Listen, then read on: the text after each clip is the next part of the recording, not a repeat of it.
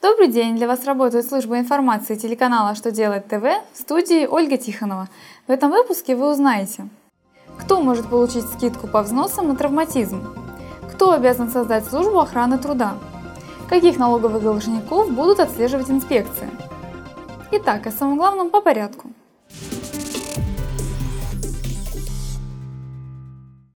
ФСС утвердила основные показатели по видам экономической деятельности на 2017 год. На основе этих данных страхователи смогут сделать вывод, по каким тарифам им придется уплачивать взносы на травматизм в следующем году.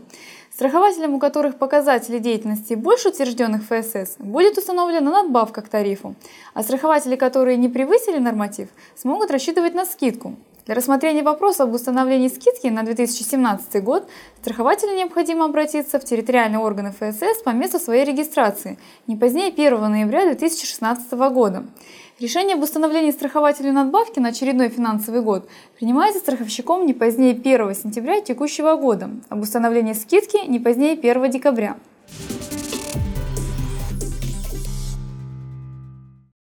Минтруд в очередном письме сообщил о необходимости создания в организации службы охраны труда или введения должности специалиста по охране труда, имеющего соответствующую квалификацию.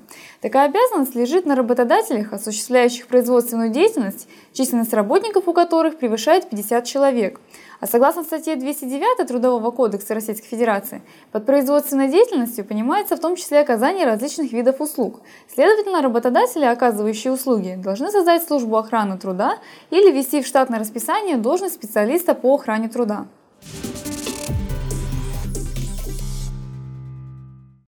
Федеральная налоговая служба России в очередном письме обязала территориальные налоговые инспекции отслеживать местоположение должников по налогам, которые решили мигрировать в другой субъект Российской Федерации путем изменения местонахождения или находящихся в процессе реорганизации.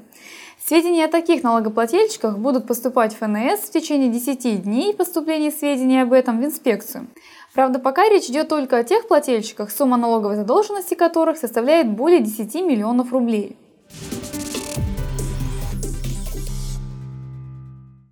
На этом у меня вся информация. Благодарю вас за внимание и до новых встреч!